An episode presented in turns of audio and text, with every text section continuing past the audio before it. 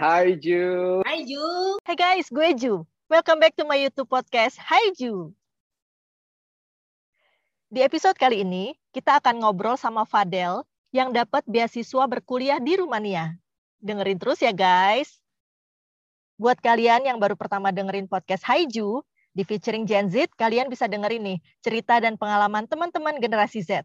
Pengalaman kuliah, magang, hobi, dan pandangan tentang dunia kerja. Buat kalian yang udah sering dengerin podcast Haiju, makasih banyak ya. Jangan lupa subscribe YouTube podcast Haiju. Podcast Haiju bisa didengerin juga di Spotify, Apple Podcast, Anchor, Breaker, Radio Public, dan Pocket Cast. Kalau kalian mau collab atau mau diundang jadi guest star di featuring Gen Z, atau mau nominasikan teman kalian, boleh DM ke Instagram at halo.haiju. Di follow juga ya guys, at halo.haiju. Thank you guys.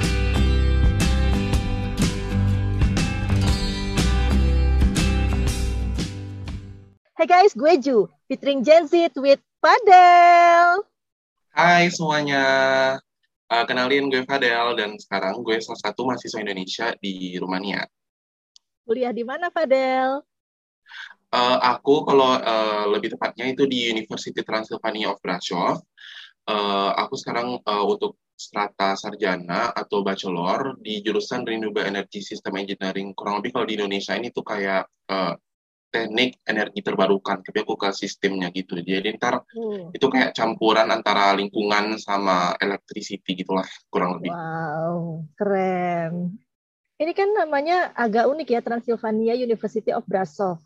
Tapi ternyata sekarang nama kotanya udah berubah. Dulunya Transylvania, sekarang Brasov. Uh, aku tahunya cuman ada film Hotel Transylvania yang tentang Dracula yeah. Dracula itu.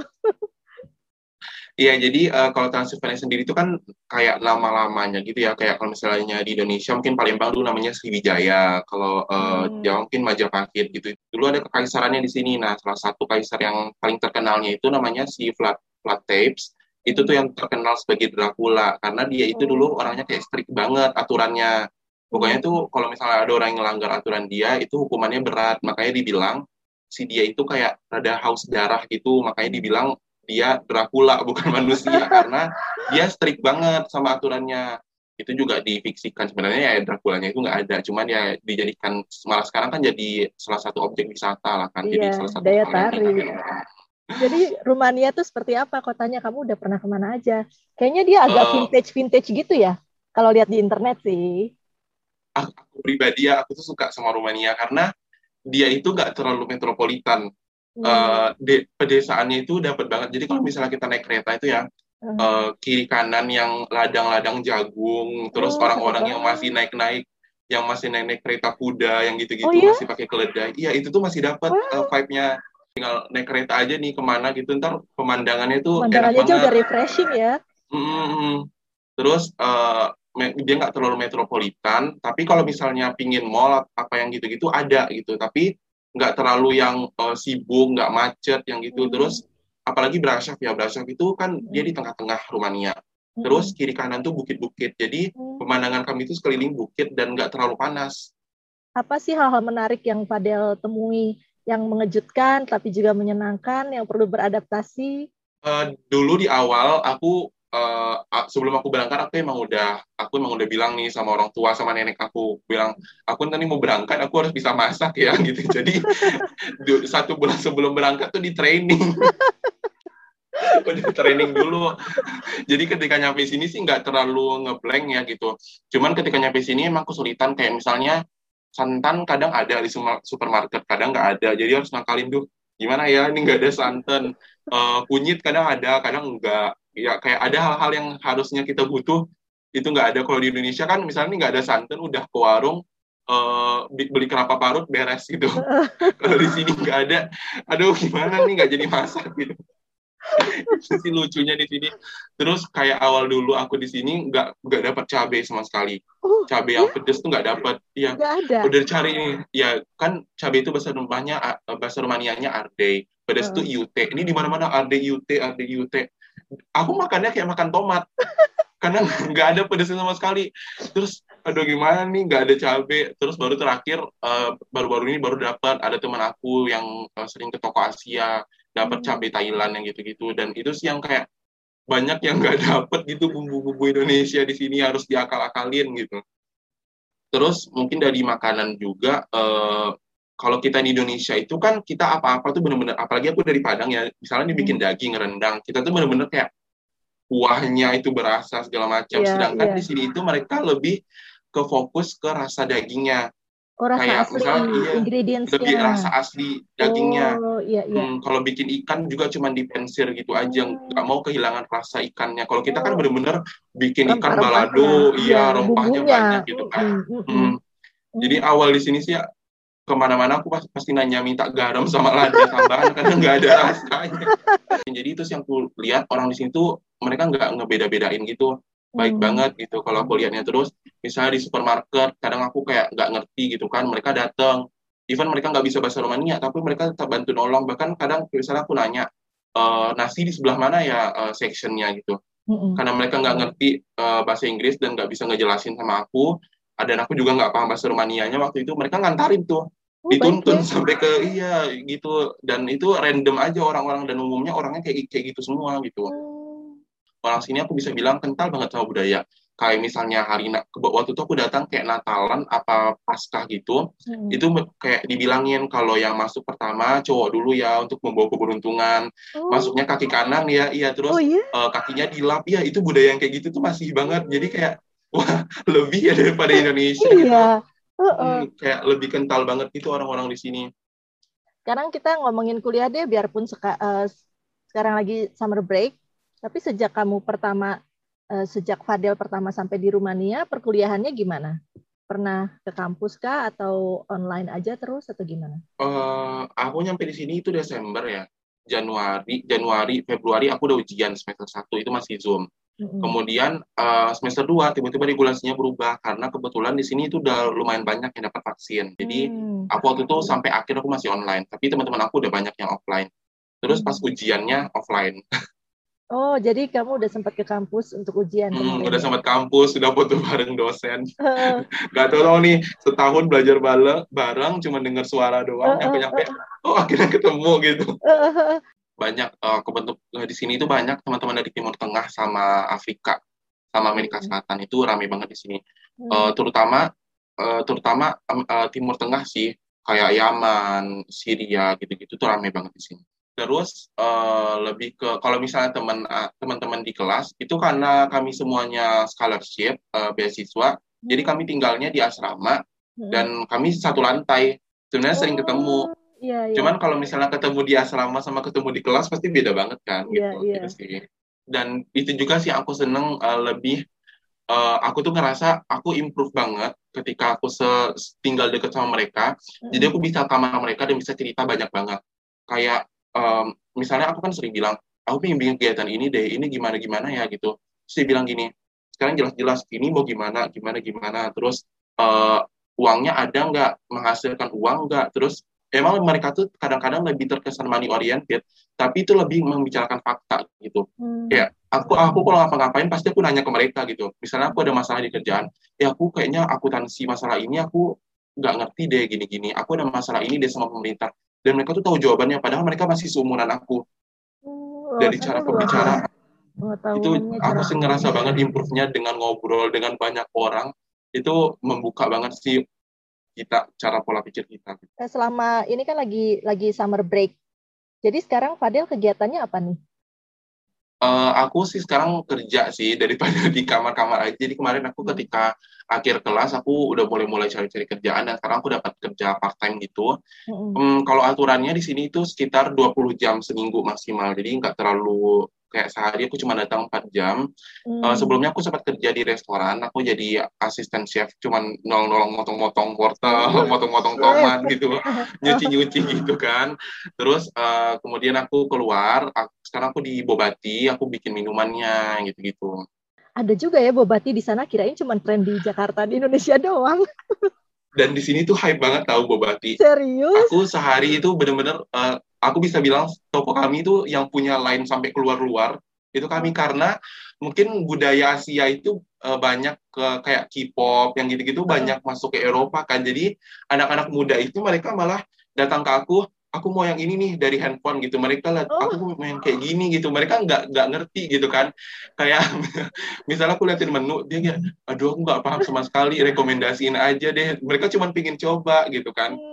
Hmm. Hmm. apa pengalaman yang kamu dapetin uh, aku lebih ke hmm, hmm karena mungkin aku dulu sebelumnya benar-benar blank ya nggak ada eh, nggak uh, ada nah, sama sekali uh, background kerja sama sekali. Kalau dulu kan kalau kita sekolah itu uh, dikerjain nggak dikerjain itu urusan kita kan.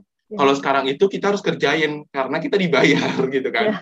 Kalau misalnya terus aku ngelihat yang kayak uh, ternyata orang tuh kelihatan banget ya psikolog uh, perilakunya ketika dia kerja gimana cara dia manajemen kerjaan.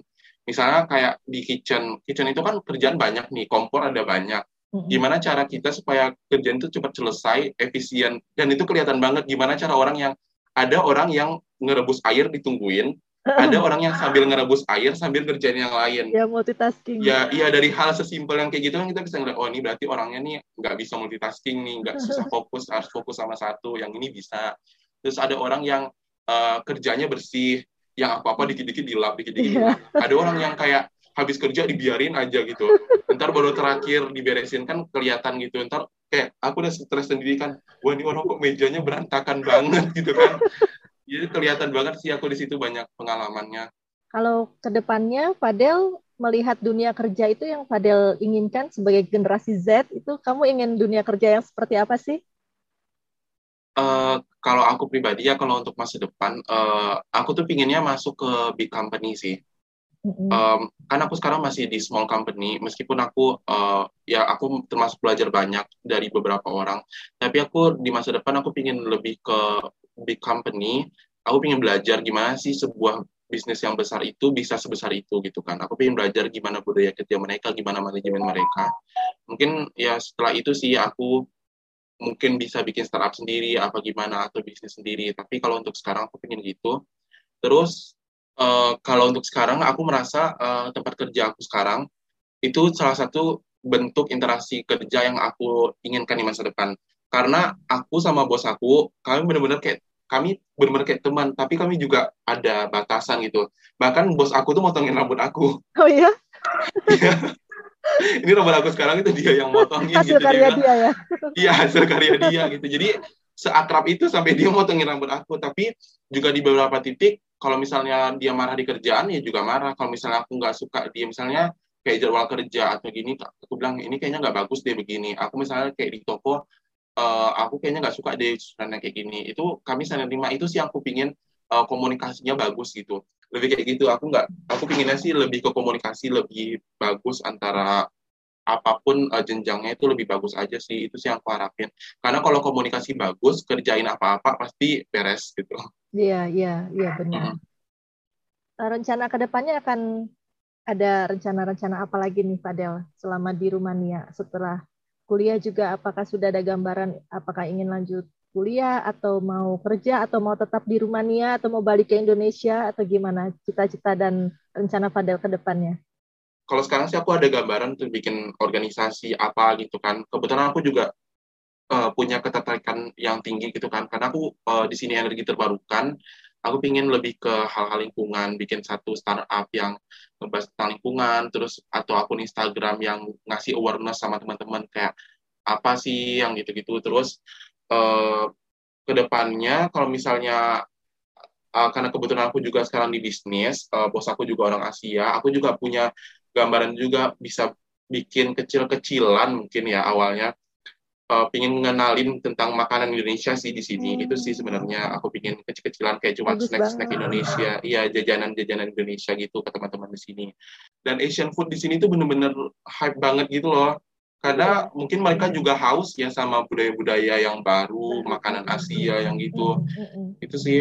Jadi makanan Indonesia banyak nggak di situ? Restoran Indonesia gitu? Hmm, sampai saat ini sih belum ada restoran Indonesia. Masih masih direncanakan ada beberapa teman-teman aku WNI di sini mereka ada rencana untuk bikin restoran Indonesia tapi ya kita doain aja deh semoga secepatnya iya mudah-mudahan jadi kalau cari makanan Indonesia juga nggak susah-susah ya iya kalau misalnya dikasih lagi kesempatan sama pemerintah untuk lanjutin master di sini, dikasih ada rezekinya, insya Allah mungkin nggak lanjut di sini sih. Hmm, berarti Fadel termasuk cocok ya di Rumania ya? Alhamdulillah aku betah. Nah sekarang gimana nih promosiin dong? Tadi kan Fadel pengen lebih banyak lagi anak-anak muda Indonesia yang kuliah di Rumania. Coba ajakin.